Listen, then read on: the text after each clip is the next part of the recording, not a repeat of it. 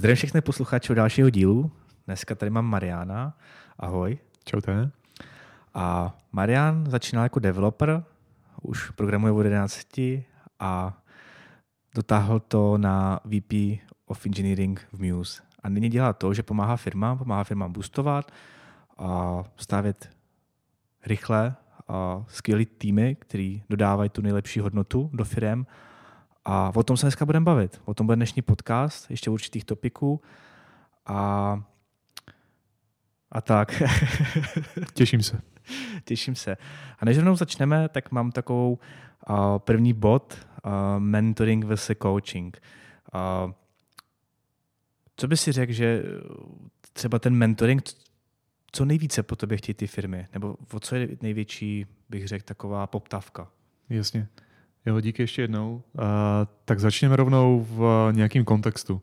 Čili lidi si typicky chtějí promluvit s dalšíma lídrama, kteří už si prošli určitýma fázema vývoje firmy a buď je to formou mentoringu, kde ten mentoring je hodně, nazvu to, že praktický, takže typicky ty lidi přicházejí s konkrétníma situacema. Nechtěl jsem použít slovo problém. A bavíme se o tom, jak to boostnout dál, jak se dostat možná do dalšího levelu, nebo jak nějaké věci zlepšit. Čili je to hodně hands-on, hodně konkrétní, máme prostě pevnou roadmapu, pevný nějaký follow-upy po každý sešně, kdežto coaching je něco malinko podobného, nicméně ten obrovský rozdíl je, že pokud já dělám coaching s nějakým člověkem, tak se snažím dělat to, aby jednoduše řečeno si na to on přišel sám, takže to trvá nějakou další dobu. Čili když budu hodně praktický, nebo jak řeknu, že jak to bývá v praxi, ten člověk je se mnou typicky nějakého půl roku, tak nejdřív řešíme hodně operativu, to znamená takový ten mentoringový styl a až následně, když si získáme tu vzájemnou důvěru, trošku se oťukáme a pořešíme ty první bolístky, tak se dostáváme víc do toho coachingu, protože zase na druhou stranu ta výhoda coachingu je v tom, že když ten člověk opravdu sám najde ten směr, tak se z toho i poučí, asi to i víc upřímně zapamatuje. Takže to je to obrovské. Jedním dechem dodávám, že ty lidi ten mentoring chtějí, protože oni potřebují pomoc teď. A není tam nějaký prostor na, že budeme prostě tenhle ten kvartál se hledat nebo něco podobného, takže je to proto je to tahle ta kombinace. Jsou všichni lidi koučovatelní? Nemyslím si to, nejsou ani všichni lidi nejsou ani mentorovatelní. Měl jsem pár, nazvu to, zajímavých příběhů, kde mi taková trošku jako už větší firma dala pár borců na to, abych se o ně postaral. Nedopadlo to, budu upřímný, úplně dobře, protože ty lidi ani pomalu nevěděli, co chtěli. Takže ta hlavní pointa, kterou si tady říct, je, že znovu, že má to být ten člověk, kdo to chce sám. Někdy vídám to, že tam do toho jde hodně nějaké ego a pak je to těžší. Takže nebo ty lidi neříkají, že já chci být ten boss, ty lidi většinou říkají, já jsem ten boss a všechno bude dobře. Pak je to malinko těžší, ale ta cesta se tam dá vždycky najít. A to znamená, že teďka zajímavosti, že když ten člověk jako například dostane, že přijdeš do firmy a například třeba naberou nějaký tým lídr, nebo ty jim pomáháš ty tým lídry nabírat například? Nebo už i třeba, dejme tomu CTO, nebo tam už asi ten člověk je, chápu, že ten už ti napíše Jasně. pro pomoc, ale když je třeba nějaký engineering manažer a třeba nabírají, tak jak to vlastně funguje? Ty jsi u toho výběrka, nebo řekl, hele, máme tady už šikovného člověka, který třeba rok, nejsme s ním třeba tolik spokojení a chtěli bychom mu pomoct se posunout ještě rychleji, protože teďka dostal třeba toho víc na starost nebo tak, nebo jak to funguje v praxi? Jasně. Tam je to spíš dvojího typu, bych řekl, že bude to teda ta firma, se kterou se možná známe, nebo která tuhletu službu hledá, a typicky je to firma, která už má docela slušnou hlavu a patu a chce růst. To znamená, že například Muse jsme skončili na tom, že jsme vytvářeli jeden nový tým, to znamená novýho tým lída měsíčně. Tam úplně není čas na to, že bychom čekali, ať nám ten tým líd vyroste nebo engineering manager vyroste za 2 roky. Tam se potřebujeme o to postarat, aby ten člověk tam byl ve správné cestě docela rychle v řádu 3-6 měsíců. Takže to je ten jeden příklad, kdy ty firmy si sami řeknou, že potřebujeme trošku pomoct a boostnout. Potom mám ten úplně opačný use case a to je to, že ten engineering manager se ozve sám, že hele Mariane, tady v podstatě budu rád, když si uděláme intro nebo zajdeme na kafe, řekneme si, kde jsme a uvidíme, jestli mi dokážeš pomoct. Okay. Takže to je typicky to, co se mi děje. A v ty první, když je ta první fáze, tak tam třeba pomáháš s náborem těch lidí, že třeba seš u toho pohovoru a řekneš, hele, ten má ten skvělý potenciál a ten mi mohl dělat tajisto, nebo už dostaneš od jakoby člověka, kterého už jsme nabrali? Spíš je to člověk, který je uvnitř. K těm pohovorům se dostanu opravdu jenom, když jsem v té firmě plně dedikovaný. To znamená, že buď tam dělám nějakou advisor, nebo je to opravdu full time. Nicméně je to spíš o tom, že ta firma dokonce má buď vybrané už hotové team leady, anebo lidi, kteří mají tenhle ten potenciál. A v tom případě v podstatě dostanu už konkrétního člověka a tam se bavíme o tom, co s tím člověkem.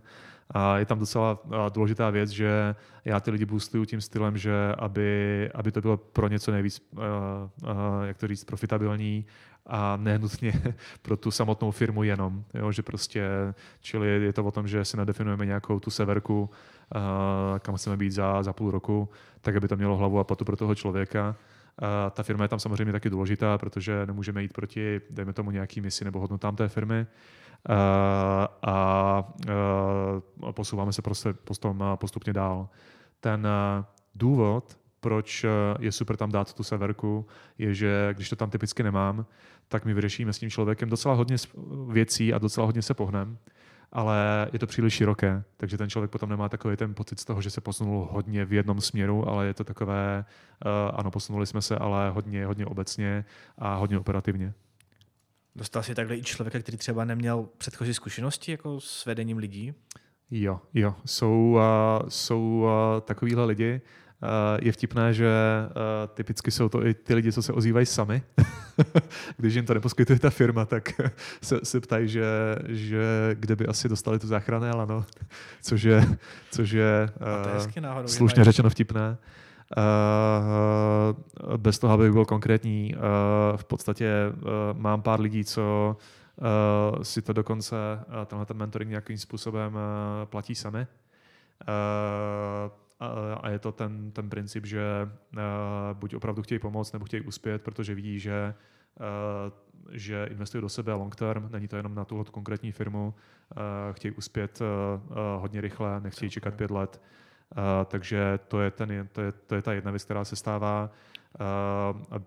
Jenom jako kuriozita, teď nedávno se mi ozval člověk, který chtěl své firmě pomoct, ozval se mi sám. A skončili jsme na tom, že možná není v té správné firmě s tím potenciálem, který má. Na to jsem se chtěl právě zeptat, ty se takovýhle věci stávají, takže ty jsi mi odpověděl, že stávají. A jak se vlastně k tomuhle bodu dostanete, že zjistíš, že není v té správné firmě? To znamená, že se ti přihlásí člověk, ať už to má zkušenost velkou, malou, to jedno, ale jak třeba se stane, nebo jak k tomu dojdete, že řeknete, hele, teďka je čas se podívat nikam jinam. Přemýšlím, že jak na tohoto odpovědět, protože nechci používat ten konkrétní use case, to by bylo nefér. Chápu. Nicméně je to o tom, že když typicky to intro se ubírá tím směrem, že ten člověk se mi snaží hodně transparentně tady vysvětlit, v jaké je situace, bez toho to samozřejmě nejde. Takže hodně naslouchám, co ten v podstatě člověk sám říká a snažím se odhalit jeho motivaci, to je ta první věc, po který jdu, a druhá věc jeho principy, jo, že co ho definuje, jestli je hodně lidský, hodně transparentní nebo konzistentní nebo prostě chce zbořit svět a ledy, což je taky v pořádku. Každý máme nějaký vnitřní principy a motivace. A pak se ptám teda, že čemu chce ten člověk pomoct. Typicky opravdu je to tak, že chce pomoct existující situace, tam, kde je.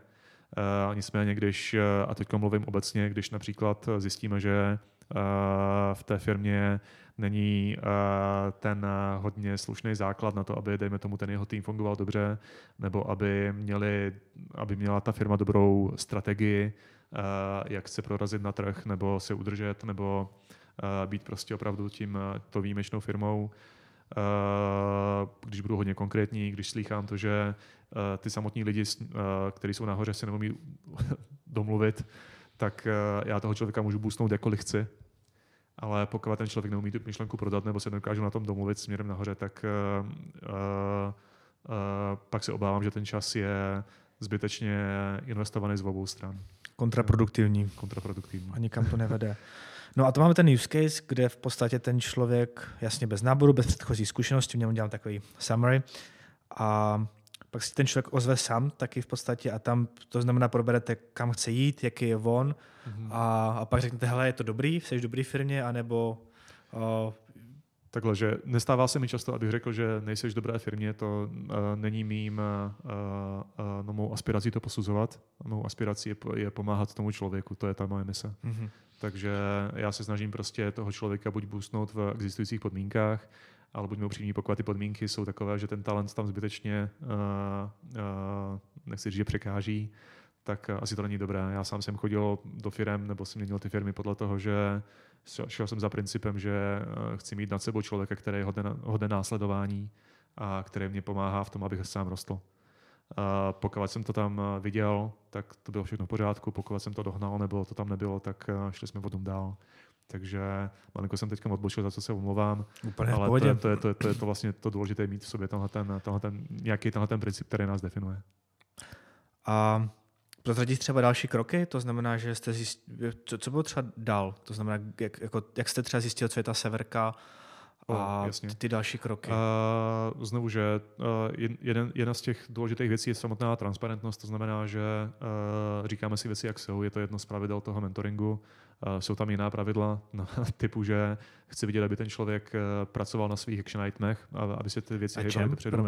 Action items. Aby to nebylo takový, že jenom si povídáme. Můj čas je taky hodně drahej, mám taky rodinu, ženu a psa. Takže... Vítej, jo, tak jsme ve stejném klubu. takže si musím hodně vážit toho času, kam to dávám a do kterých lidí to dávám. Ale abych neodbočil od kontextu, tak to, co je důležité v definování severky, je to, že vysloveně, že kam se ten člověk pocitově posunout, dejme tomu v průměru za toho půl roku. Ten člověk se mnou zůstává typicky 7-8 měsíců, záleží prostě, jak to jde. Někdo si to dává na 3 měsíce, ale mnohem intenzivněji. Obecně mám rád, když máme nějakou 2týdenní kadenci. Když to je příliš častějíc, a je to dejme tomu týdně nebo dokonce i častějíc. Ano, jsou takové případy, protože toho člověka potřebujeme boostnout rychle, ale tím pádem ten člověk končí s docela velkým to-do listem, což není úplně optimální a je dobré, aby ten člověk měl čas i ty věci na nich pracovat.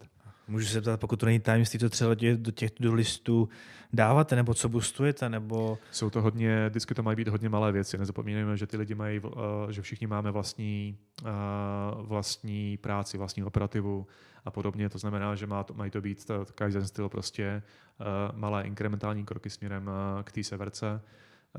Čili to je to, co je důležité. Nikdy ne nějaké obrovské velké věci, protože nechceme se tady navzájem zabít. Jo? To jsem včera četl jednu kapitolu Atomové návyky, tam to přesně psali. Ano, je to o tom. Prostě continuous improvements, nedělat revoluci, jenom evoluci. Revoluci jsem dělal párkrát, ale má to být výjimečné. Jo. A pokud to není tajný, nebo třeba můžeš říct nějaký body nebo něco, co třeba v tom action plánu, jako co třeba... Ono se to hodně liší, jo, že znovu, abychom si to uměli představit, tak je to o tom, že máme nějaké společné intro, free of charge, kde se bavíme teda o tom, že jestli si dokážeme vůbec spolu jako nacítit a je tam ta chemie, to je samozřejmě základ. Druhá věc je, že chci vidět, že ten člověk opravdu má zájem a chce sám posouvat ty věci dopředu a že tam má že má tu interní motivaci, aby to šlo dál. Jo. A samozřejmě, že nacítíme na tu situaci a v podstatě to, kam to asi tak budeme chtít, který směrech posouvat. To je ten základ, bych to takhle definoval. když už půjdeme na ostro, tak v té první sešně typicky co dělám je to, že se chci ujistit, že tam máme nadefinovanou tu severku. Znovu připomínám, když to tam nebývá, tak jdeme hodně do široká, hodně do operativy. Já se potom snažím v té druhé části už to spíš orientovat na tu severku samotnou, na tu strategii, na to, aby ten člověk se pohnul dopředu. A řekl bys mi zase, jestli to není tam, jestli nějakou severku, co bych si jako pod tím jako třeba představil, co může být za cíl? Čili teď to budu brát z hlavy, za to se moc omlouvám. Typicky je to o tom, že buď chceme boostnout efektivitu existujícího týmu, čili bavíme se o tom, jak to v tom týmu funguje, nebo chceme boostnout hiring, čili chceme být dobrý v tom samotném hiringu, v interview procese, chceme si v tom věřit. Upřímně ty lidi, kteří jsou nazvu to, že mají dobrý potenciál na leadership, nebo jsou slovo manažeři, lídři, tak tam, co ty lidi uvnitř chtějí, je aby stáli pevně na obou nohou, protože sám na sebe si vzpomínám, že ono to není úplně jednoduché dělat dobrý one-to-one-ka a starat se o ty lidi a pochopit, že už asi není dobrý jenom do toho kódu bušit, ale je lepší prostě to škálovat kolem sebe a umět dobře delegovat a umět se o ty lidi rozumně postarat. Jo? Takže to je ta první věc. A když, omlouvám se, že mluvím pořád obecně, ale když se bavíme o nějakým vyšším managementu nebo vyšším levelu leadershipu, tak to, co zase ty lidi typicky hledají, je s někým si promluvit, s někým, kdo už má na to možná nějaký názor nebo si prošel s nějakýma věcma, což můžou být agilní transformace nebo jak dělat správný onboarding nebo jak postavit firmu tak, aby rychle dokázala růst nebo jak postavit správně hiring pipeline, jak ty lidi správně vybírat, jak postavit kulturu té firmy, jak měřit efektivitu těch týmů. To je teď docela dobrý topik, který lidi firmy chtějí a podobně. Ale abych se vrátil zpátky k těm lidem, čili ty další příklady severek jsou typicky, že chci se zlepšit v komunikacích. V tom, jak mluvím o misi firmy. Chci se ujistit, že nejsem zahrabaný příliš do operativy a že začnu pořád vnímat ten high level toho, co chci dosáhnout, buď sám nebo se svým týmem. Další věci můžou být mám pořád pocit, že můj tým nefunguje efektivně, doručujeme jenom typicky 50% sprintu, kam se mám podívat, jak mi s tím pomůžeš. Jsou to prostě opravdu že různé věci, všeho chuť. Takže to vlastně ten mentoring, jako jasně, že máš jako nějaký základní body, máš třeba, co tomu člověku říkáš, co bys měl doučit, nebo to fakt jenom jsou, nebo ten action point je i něco, co by si třeba měl nastudovat nebo vyzkoušet, nebo to spíš jako řešíte ad hoc a mu dáváš ten feedback na základě toho, to, co vidíš a vidíš třeba ty zlepšení, tak mu řekneš, hele, je dobrá cesta jít sem, zkus tohle a do té doby nauč se nebo udělej tohle a pak si to jako na 14-denní bázi jako kontrolujete, kam se to ubírá. Jasně. Jo, děkuji za tu otázku. Ono to už je o tom, že co děláme dál po té první sešně, když už máme nadefinovanou nějakou tu severku a typicky optimální je, že když ten člověk už zná své principy, pokud ne, tak je budujeme počas toho povídání, počas těch session. Ono, když to jde dál, tak abych byl konkrétní, tak vždycky se snažím si nadefinovat s tím člověkem konkrétní, tomu říkám nějakou roadmapu nebo timeline, to znamená opravdu už hodně konkrétní kroky, které prostě je to sice pořád jenom propouzlo, ale jsou to kroky, které ten člověk udělá. Když řeknu otevřeně, tak se mi neoplatilo prostě nechávat to otevřené, že bylo by dobré, kdybys udělal tamto, tohleto nebo tohleto, prosím vyber si.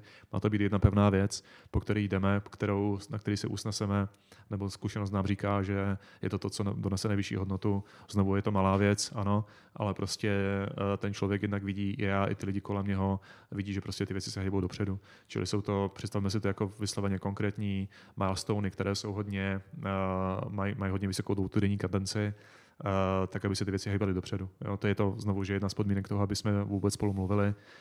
Samozřejmě, že když má člověk hodně operativy nebo se stane něco kritického, tak je normální prostě nemít ten domácí úkol, ale v drtí většině by to tam mělo být. Jsem si měl ten mentoring vyzkoušet s tebou na mě, než jsme si natočili podcast. Myslím, že by to byl mnohem kvalitnější otázky z mé strany.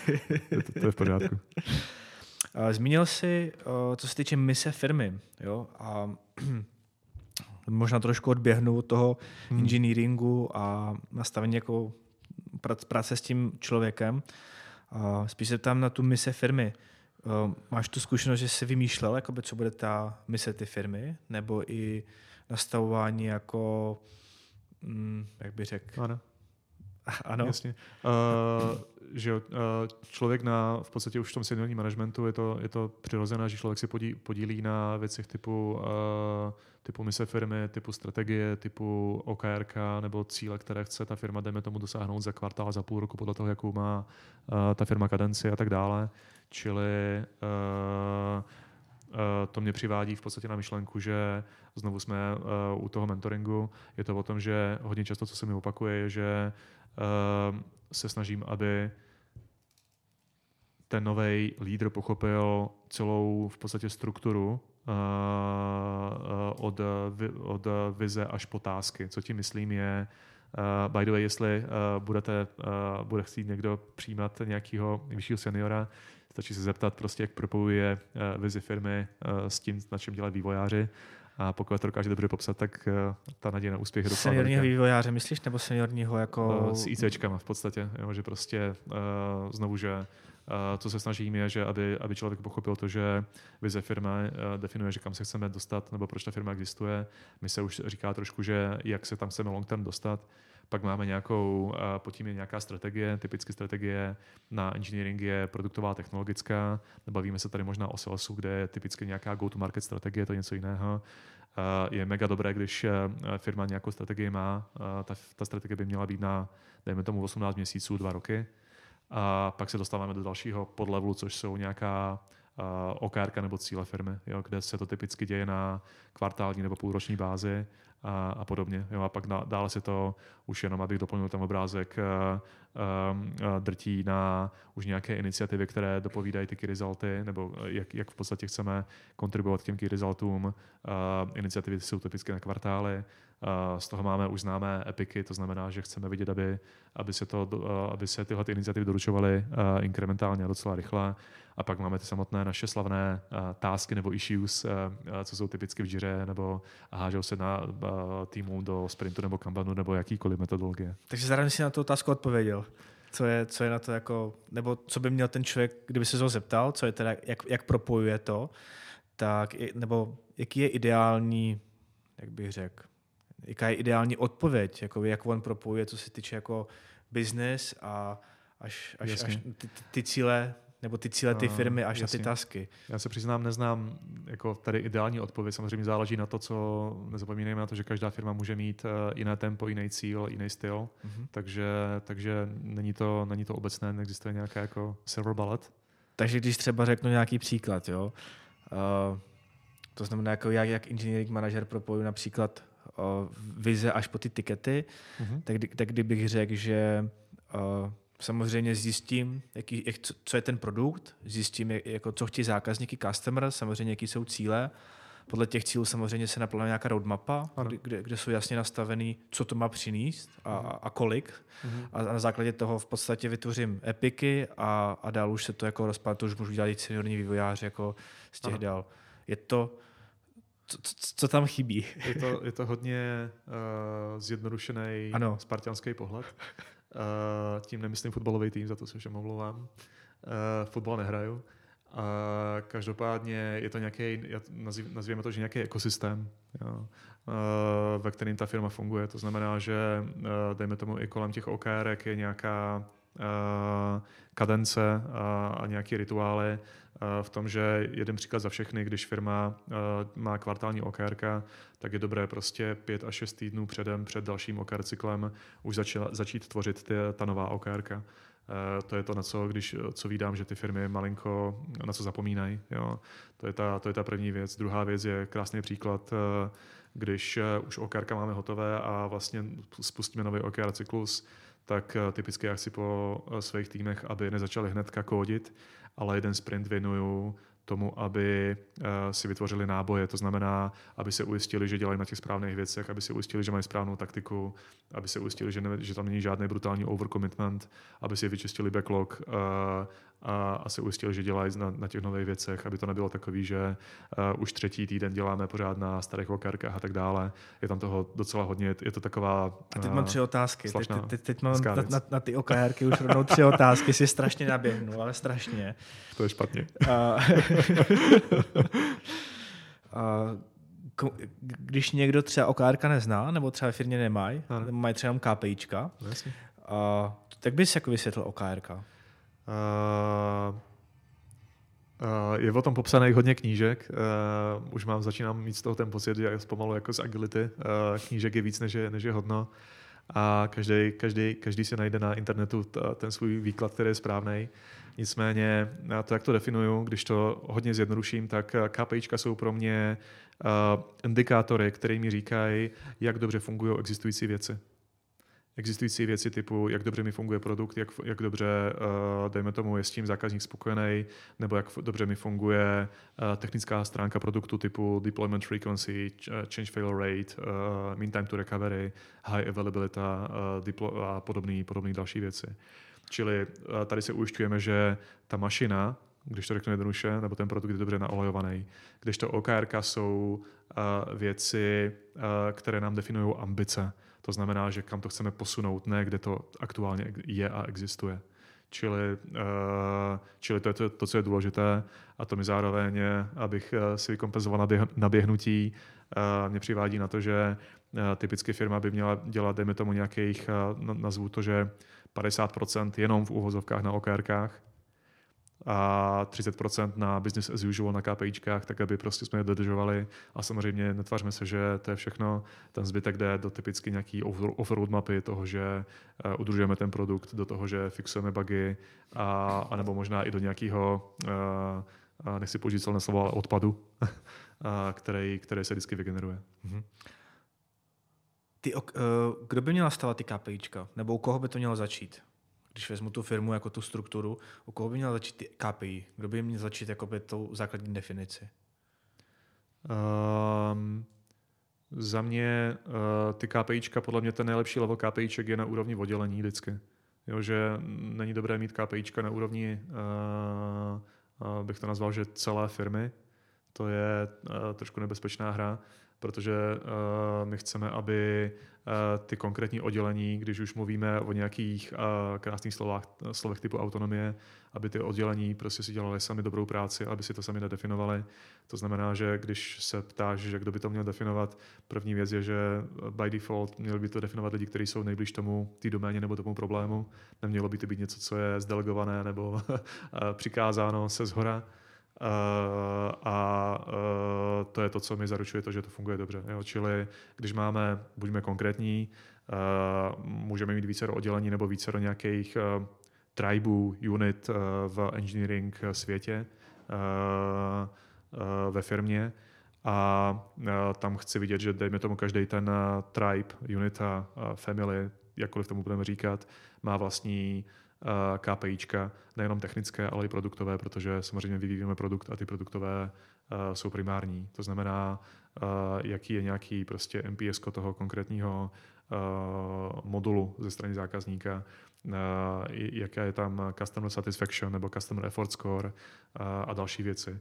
A zase na druhou stranu z technických věcí chci se ujistit, že moje týmy jsou efektivní, agilní, prediktabilní a podobně. To znamená, že měříme věci typu, znovu jsme si tady vzpomněli nějakou deployment frequency.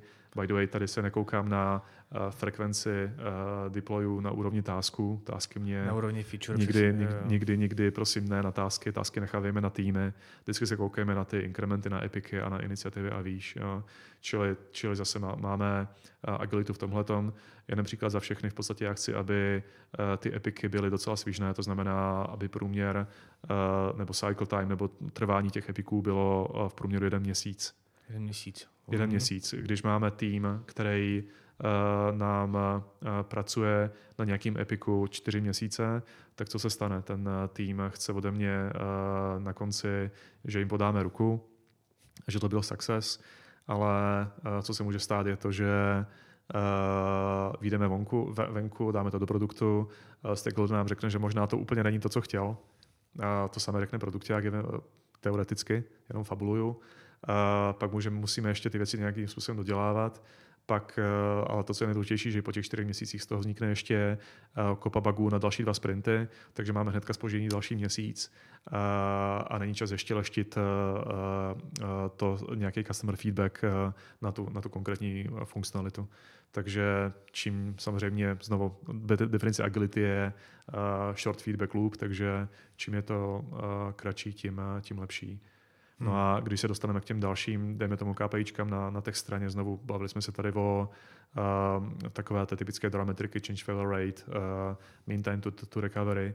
To, co bych strašně radil, a co typicky Jira firmám nenabízí, je, říkám tomu, roadmap contribution.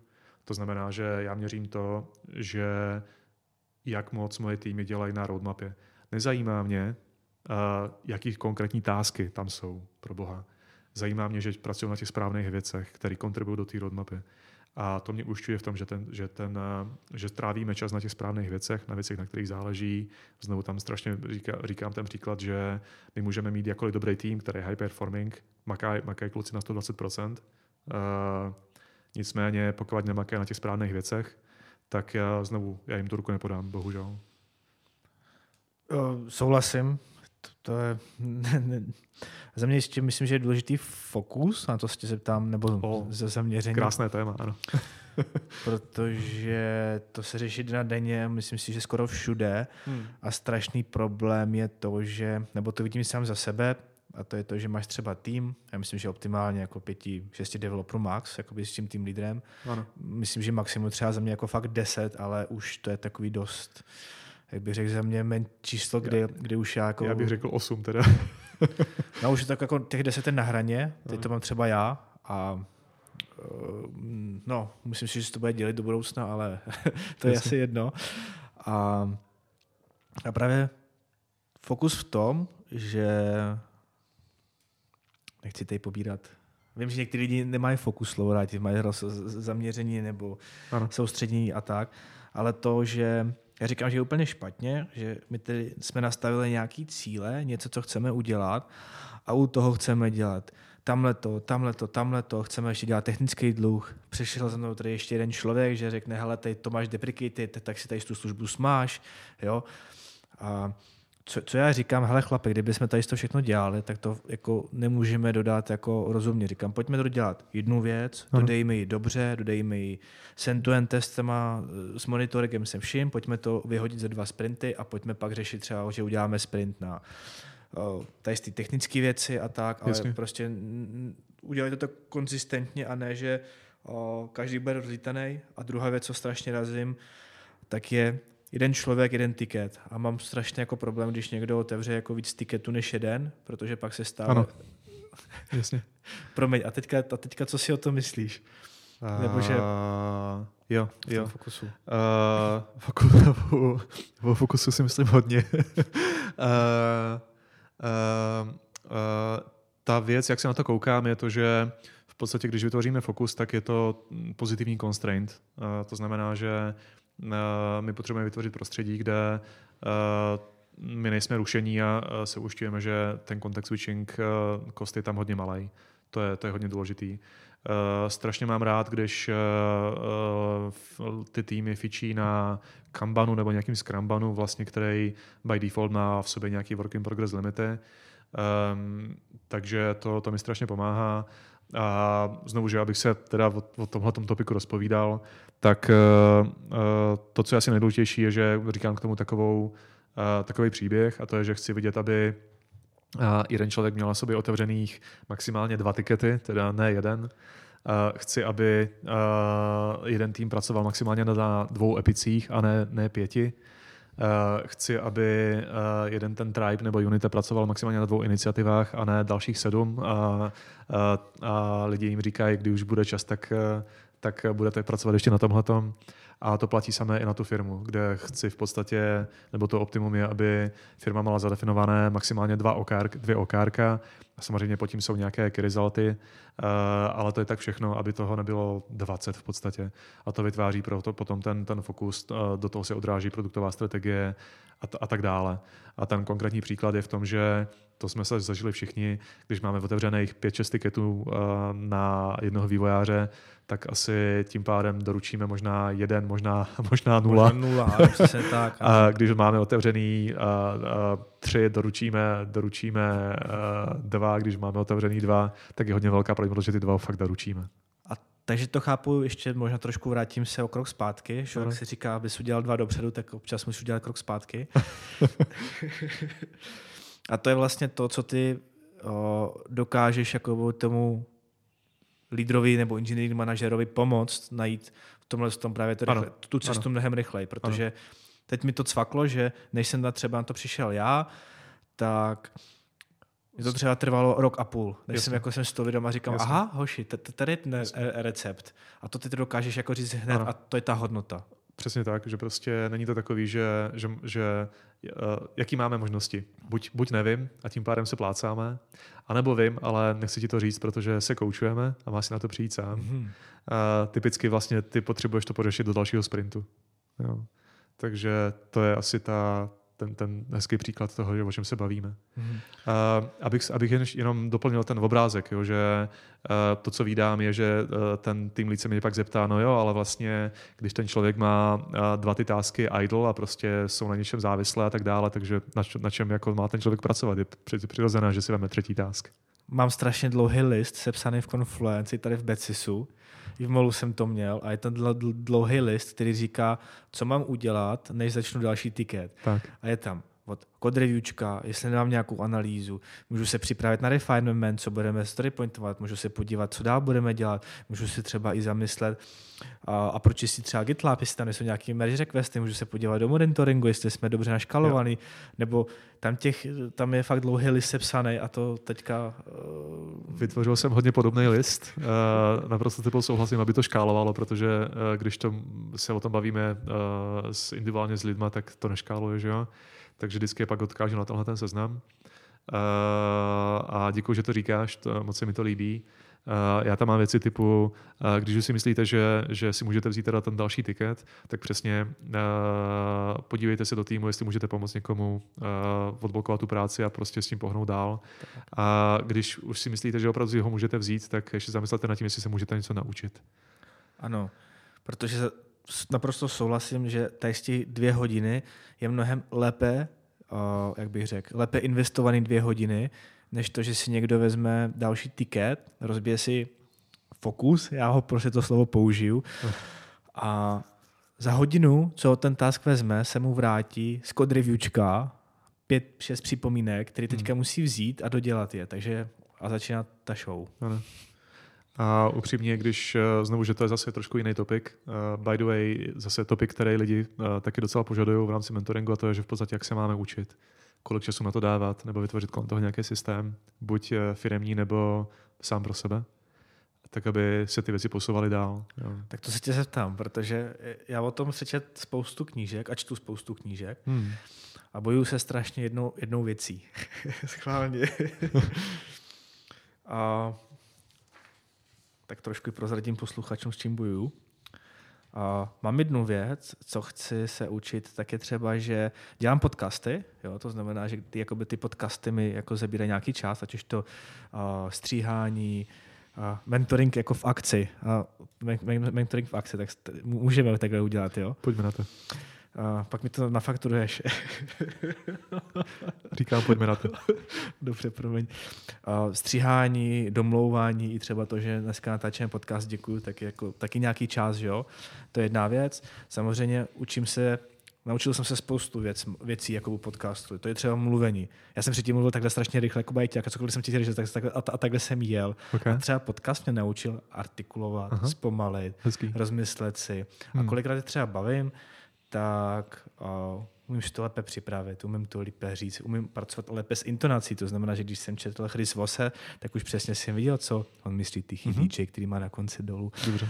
A to je jedna věc, co dělám podcasty a tak dále. Pak mám další věc a to je to, že se samozřejmě chci rozvíjet jako lídr, takže čtu z dalších knížek, teďka třeba čtu Atomové návyky, co vezme nějaký čas. Ano. A samozřejmě já miluju programování a prostě to je, nevím, jestli to je nějaká diagnóza nebo chceme tak. Do toho bušit, ano, je to tak. A jo, a teďka prostě jdu goučko a to je jako láska na první pohled a myslím si, že to je jako prostě věc, kterou jako jsem se rozhodl, že kdybych měl umět jeden programovací jazyk jako perfektně, tak to bude Go.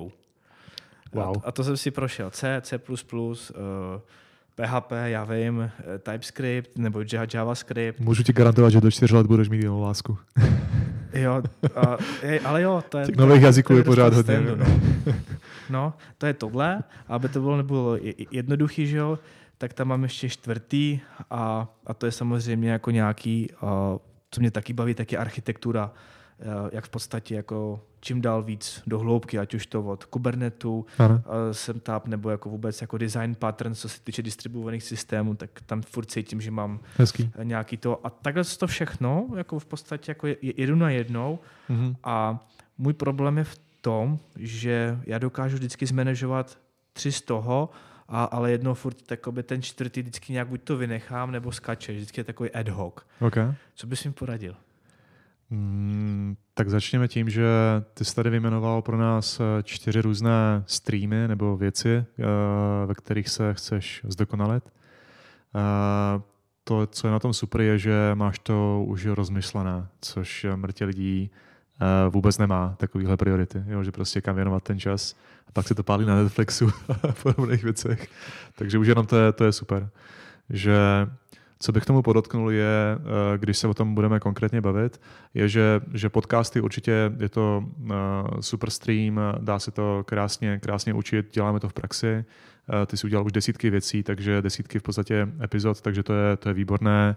Dělá si vlastní brand, posouvá tě to dopředu. Za to gratuluju, je to hodně unikátní. Druhá věc, když mi to prosím připomenáš. Pak mám lídr, to znamená, že... Je velmi dobrá, šel bych tam taky. Ohledně lídru nebo leadershipu, znovu, že si můžeme povědět o nějakých správných zdrojích, který si myslím, že bys měl číst, možná nějaké věci, které bys možná neměl číst, tak aby si ten čas věnoval tam, kde je potřeba a hlavně uvádět to do praxe, aby to nebyla jenom nějaká planá teorie. Takže typicky, co říkám, mějme dobrý seznam nebo nějakou studnu zdrojů, kterou si čteme pravidelně, na kterou se můžeme spolehnout a hlavně ten například můj tajný trik Learn or die je v tom, že dělám si nějaký vlastní seznam těch opravdu unikátních blogů a nějakých různých artiklů a tak dále a řadím si to do určitých kategorií a tak dále, abych, když někdo se mě zeptá nějakou zajímavou otázku, abych věděl, kam se podívat, nebo když chci něco pořešit, tak už to nemusím typicky googlit, ale vím, že tohle jsou ty věci, o kterých se můžu opřít a vím, že to bude vždycky hodně dobré a relevantní. Jo? Čili to je to, co je moc, moc důležité. Jenom podotknout tomu leadershipu je potom, že když něco takového máme, a je to zpátky u toho bodu číslo 1 a to je ten tvůj personal brand. To je to, že ty bys měl optimálně jednou týdně si vybrat z těch článků, co si přečetl, ten top 1 článek a hodit to někam v rámci firmy nebo nějaký komunity do Slacku nebo nějakého média, tak aby tě bylo vidět.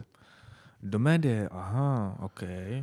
Jo, že je strašně důležitý prostě nejenom se ukazovat v tom, že si něco dobrého našel, ale ta krása je v tom, že v podstatě ty šíříš správné zdroje a blogy, které jsou hodné přečtení. Jo. Není to odpad, je to vždycky to the point, má to smysl, přinese to vždycky něco tomu člověku. Jo.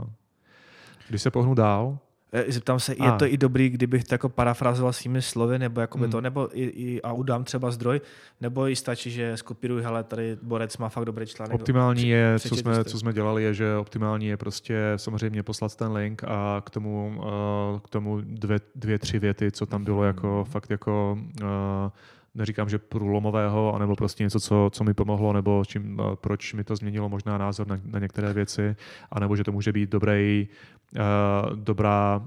dobrý zdroj informací, protože dejme tomu řešíme performance reviews a právě tenhle ten článek mi říká, jak performance reviews udělat tak, aby to lidi měli rádi. Jo, dál tady mám Goučko a to poslední je architektura. Moje subjektivní zkušenost mi říká, že technologie jsou hezké, nicméně po těch prvních dvou bych udělal hodně tlustou čáru. Jsme zpátky u fokusu, o kterým ty mluvíš. Já tady se červenám. A řekl si, že tohleto možná ne. Jedním dechem dodávám, já taky ještě programuju, jsem tam si ještě něco udělám, nějaký pet project nebo něco podobného, ale radši si řeknu, že hele, tak místo toho, abych do něčeho bušil, tak buď si něco přečtu, nebo si dočtu tu knížku, anebo typicky se budu věnovat něčemu, co má smysl, a že nejsem jenom konzument, ale i producent, to znamená, že napíšu nějaký blog post. Jo. Architektura, jde to. Jo, že byl jsem taky principal architekt a stál jsem před tím, že a znovu je to moje osobní zkušenost. 3 čtvrtě roku jsem byl v té pozici, že dělal jsem head of development, kde jsem si myslel, že se budu starat o 40 lidí a zároveň budu rozumět architektuře. Skončilo to, že jsem makal 11 hodin denně, že z toho neměl úplně velkou radost. Samozřejmě tu technickou část jsem nechtěl nikdy opustit, protože to je to, co se ten člověk bude 15-20 let. A dospěl jsem k tomu, že ano, opustím to.